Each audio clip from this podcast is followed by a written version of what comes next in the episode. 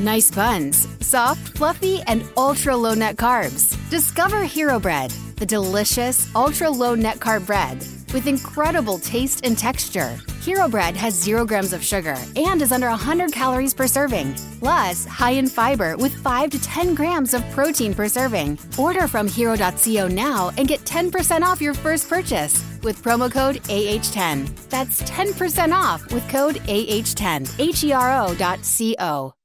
Patrick Williams says he's not lived up to his potential yet, and there's a lot of his game that he's not shown yet. We're going to talk about that and what is the realistic timeline that we should place, if any, on Patrick Williams for him to finally realize his full potential. We're also going to look around teams that have been eliminated from the NBA playoffs and ask if the Bulls could maybe snap away any talent away from these teams. We're going to get into all that plus more right after this.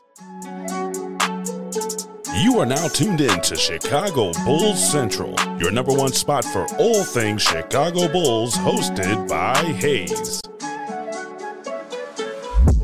All right, Bulls fans, welcome to another episode of Chicago Bulls Central, your number one spot for everything Chicago Bulls related. If you want to follow the show right off the top, you can do so at Bulls Central Pod. If you want to follow me personally, you can do so at CEO Haize. That's CEO H A I Z E on every social media platform. But let's get into it. So, uh, Pat, well, Patrick Williams had a interview with Darnell Mayberry, uh, Mayberry, and he was asked about, you know, um, if he lived up to his potential this past season, and his response was a simple hell no. But then he went on to say that he has so much in his game that he is not yet to show, and that really brings it all together when you look at the frustration that Bulls fans have with Patrick, right? Right or wrong, I always say this: he didn't choose to be a fourth overall pick, but that is where the Bulls selected him. And that comes with a little bit of expectations, whether you view that as right or wrong, as far as the expectations with that. And so, with those expectations come, you know, really being a bigger part of the team than, than what Patrick Williams has been thus far in his NBA career. And so, you know, you look at this season for Patrick Williams, getting uh, having the starting position to start off the season, losing that starting position initially. Then Javonte went down with injury. He went back into that starting lineup, and then he ended up losing that position to a six-four point guard in Alex Caruso, who, even though was amazing defensively, should not be starting over Patrick Williams at that position. And so there's a lot of you know frustration from Bulls fans. Some of it right, some of it wrong. Some of the expectations that they place on him. Keep in mind, this is a 21 year old kid, right? And not everybody's progression is linear, right? I know we think it and we and we view it, and I'm not saying that it's wrong.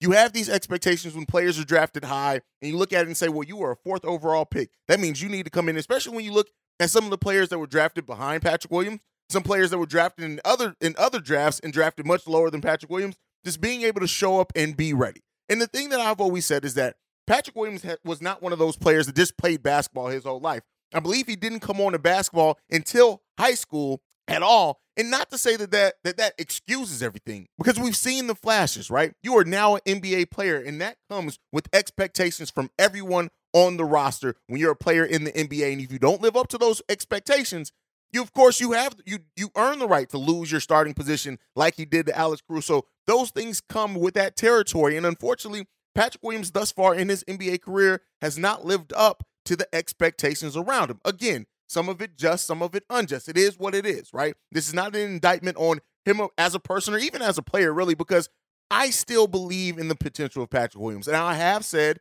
every season that goes by, that superstar level potential, that's that Kawhi high, that it comes down and it should come down. And he may never be that player. I've said this before. All I need Patrick Williams to turn into is Luol Deng. That's it. A player that's solid offensively, that gives you great defense, because that's a player that can fit into any rotation as long as he stays healthy. And I know some people try to put this thing of him being injury prone. He suffered one major injury in his NBA career thus far that completely took away basically his whole second year. Patrick Williams still has the ton of potential. When you hear Bulls fans, or when I hear Bulls fans say things like, oh, well, it's over for Pat, it's this, that, this, that, I'm like, hey, how long have you watched? Do you not just see Lauri Markkanen really become the formalized version of Lauri that we've were hoped to see when he was drafted here? We're just now seeing that from from Lauri in this most recent season. So there's a lot of time that comes uh, with with being an NBA player that sometimes your development takes a little bit longer. Sometimes you have to get in the right situation. Development for an NBA player is is the thing that you have to be in the right situation on the right team with the right role and the right mindset, and all that has to kind of come together at the right time for you to really hit that high of your potential. It hasn't happened for Patrick Williams yet. We've seen it him be very uh, solid when he is getting things ran uh, for him, and he doesn't he doesn't get that on a team like this. He doesn't get that. Now I know some people say, well, let's send off DeMar. Let's move Patrick Williams to the three. I'm not. It's not even a position thing for me. I think Patrick Williams can be a damn good four in this league. Um, but he, he has to have the mindset to do that. And until he unlocks this, we, we can keep hearing that there's a lot more to his game. And I would even say that push floater that we saw from him in, in, over the summer and then a little bit to start the season, that could be a weapon for Patrick Williams. When you look at his three point shot and how he developed there, that can absolutely be a weapon for Patrick Williams. That release needs to get a little bit quicker for me um, for him to be effective in the mid range. But if he can do those things, listen, he, he's going to be a damn good player. But we need to start seeing that for Patrick Williams sooner rather than later. We can only keep waiting on the potential so long to where we got to start building. And some may even say that this this season. We'll have to start eventually building without having him in the plan, without having him in the plan to be a major rotation player. And once that happens, I tell you what, it's harder to get back into that. Right now, he's still a big part of what the Bulls are planning. If this if this lacklusterness and this lack of aggression keeps going, they're going to have to plan different. Not to say that that, does, that that means that he's not going to be part of the rotation, but they're not going to have him factor in as a big part of the plan. So that we need to start seeing that come around. We can hear all the times of potential and you know hearing Zach and Demar saying what he does and how much they believe in him. He needs to believe in him, and until that happens, we'll never see the top potential of, of Patrick Williams. But again, we saw Coby White develop in this season, and a lot of Bulls fans turned from wanting to see Patrick, I mean, uh, Coby White traded to now wanting saying that he's what they absolutely must re-sign. So let's see if that changes for Patrick Williams as well. Hopefully, that's in the cards for him.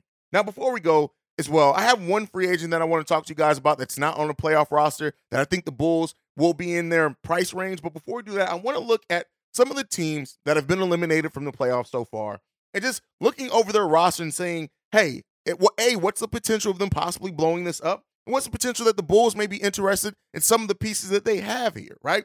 So when you look at first up the Minnesota Timberwolves, right? They made a huge trade for Rudy Gobert, giving up so many draft picks.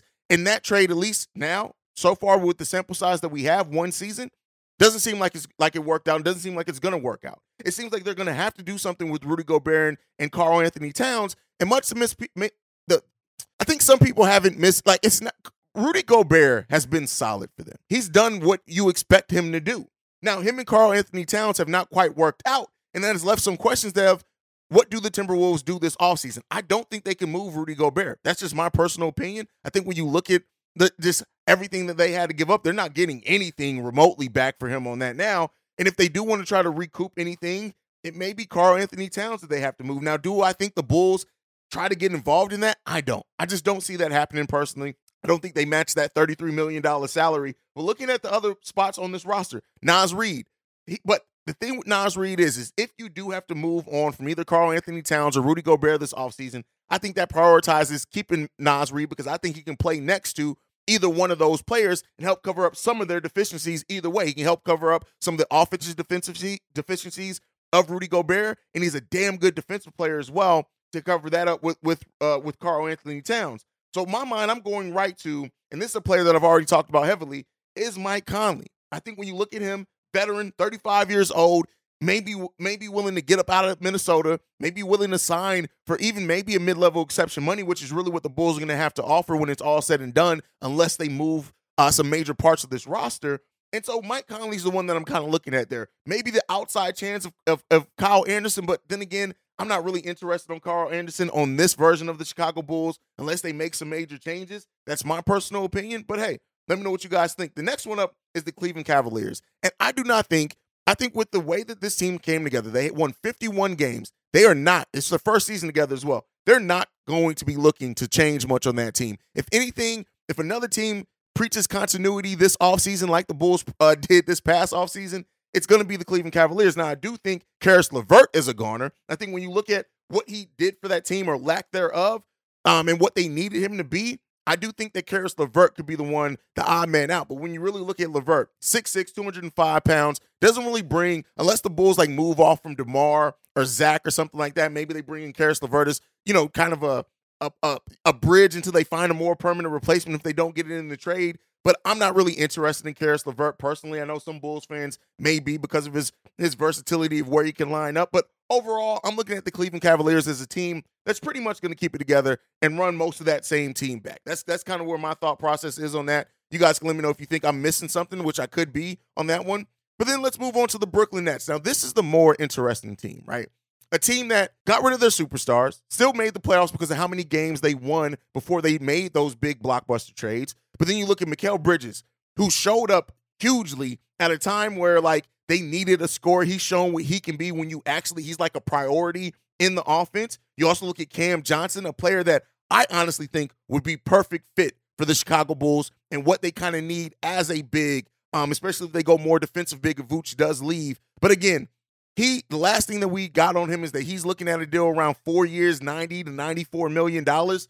The Bulls just can't sign a player to that contract. Again, unless like uh, career-ending exception for Lonzo. Like some some there, there's a way that the Bulls could do it. They'd have to make some big trades, but again, I don't necessarily look at the Nets either that'd be interested in a signing trade using DeMar DeRozan. So more than likely, the Bulls are probably going to be priced out on Cam uh, Johnson personally. But when you look at Mikal Bridges, right, I just, unless the Brooklyn Nets do want to completely bottom out, right, and by that I mean be as worse as possible so they can get as many draft picks. But then again, they, they shipped out most of the, I don't think they have any of their own first round picks either. But when you look at Mikal Bridges' contract, right, uh, he has two years left on his deal after the season at 23 and 24 million dollars. And when you look at what he can be as a two-way player, that's a reasonable deal. Now, could the Bulls theoretically get involved in the contract in, in the trade talks for Mikal Bridges? Yeah, there's an outside chance. But again, that would go back to the Bulls then being willing to move off of some of these players that they just haven't been willing to. Like at bare minimum, you're looking at you're looking at Alex Caruso being involved in those talks and trying just off the top of my head thinking about what other sizable contracts that we have. You're looking at uh, uh, around Alex Caruso, even Patrick Williams doesn't really get you that close to that. So you're looking at probably DeMar being involved in that. And I just I don't necessarily see that now the Bulls, Lonzo Ball's contract, but I don't see the Nets. Like again, the Nets are such a, a, a weird franchise. Maybe they would be, but I just don't know if the Bulls can get involved in that in that trade talk for that high of a player. But if anyone, definitely Mikal Bridges, Cam Johnson are two players that I'm highly interested on that team. Uh, you guys can let me know what you think on that one. Now the Clippers. The Clippers are going to be in such like when you look at Kawhi and him having the torn meniscus, like how much are they willing to move? Do they completely blow it up? Meaning, do they completely look to just move Kawhi, move Paul George, recoup what they can while they can for a team that's trying? Do they then move forward with like putting Bo- a player like Bones Hyland in an even higher higher spot up? Norman Powell, who was out, like coming back. Like I really don't know what the Clippers are going to do. I think more than likely they're going to try to run it back and bet on health again. Maybe even re-sign Russ to stay there and see what they can do at that point. So again, there's not too many players. There are players that I'm interested in on the Clippers roster, but not a lot that I think realistically are going to become available, in my opinion. Again, I could be completely wrong on that one. And then you look at the Atlanta Hawks as well. The Hawks are another one that you have to kind of look at and wonder what are they going to do? They gave up three first round picks for DeJounte Murray. Um, and, and him and Trae Young has not worked in the way that I think even the most optimistic fan would have hoped that they worked out. And not to say that the pieces individually are bad, right? You guys know how I feel about Trae Young. I don't want him on this team. I don't like Trae Young as a player. I think Trae Young is going to be one of those players that puts up some great offensive stats overall, but doesn't win a lot in his career. DeJounte Murray, I would absolutely love. Considering what happened with Lonzo Ball, if we can somehow finagle it to where we're basically replacing Lonzo Ball with DeJounte Murray, I think that would be perfect.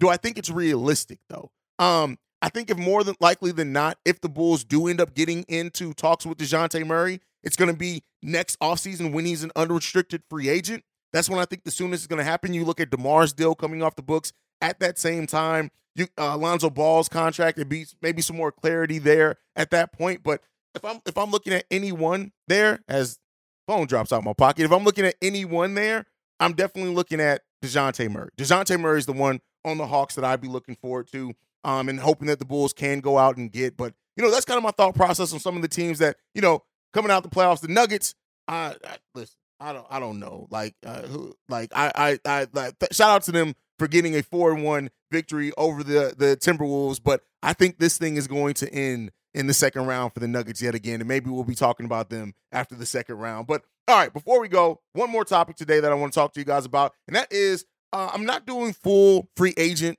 speculation yet, but I'm going to start looking at some players just tangentially around the NBA that could be in the Bulls price range again, unless anything changes. And the first one that I'm looking at is Mo Wagner from the Orlando Magic, a player that we traded to the Magic. Um, but when you look at his production last season, 13.7 points per game, 6.8 rebounds on 50% shooting, 34 from three point range, and 85% from free throw range.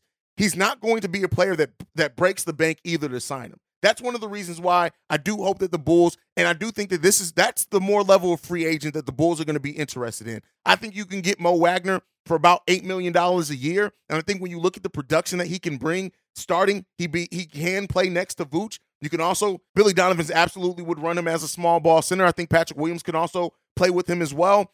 Mo Wagner is, is the level player, not with the level of contract that I think the Bulls, unless they get lucky and a veteran wants to come for less, that I think the Bulls are going to be able to re- realistically obtain this offseason. And so I think Mo Wagner, when you look at his ability to stretch the floor, a solid passer, not a great passer by any stretch of the imagination, solid passer, I do think that he um, absolutely could come. And he's an unrestricted free agent. Um, you know, the Magic also are going to need to break up some of that monotony they have in just their four. They have a lot of power forwards and centers. And so I think Mo Wagner, even though his brother is on the team, may find himself as the odd man out for the right money. And I think that could be a free agent that the Bulls could look after, look to go after whether they lose Vooch or not, I think that Mo Wagner may be a target for them. Let me know what you guys think on that one down below. But that is it for today's daily episode of Chicago Bulls Central. Tomorrow's the mailbag, so make sure you get those mailbags in. Um, if you want to follow the show, you can do so at Bulls Central Pod. You can send us any feedback, questions, comments, concerns, gmail.com. Lastly, if you want to leave a text message and or voicemail for our weekend mailbag episodes, the number to do so, 773 270 2799. We are the number one spot for everything Chicago Bulls related because of you guys. And like I like to end every episode on, go Bulls. Love you guys. See red if you can, y'all. Peace. This has been a presentation of the Break Break Media. Cashback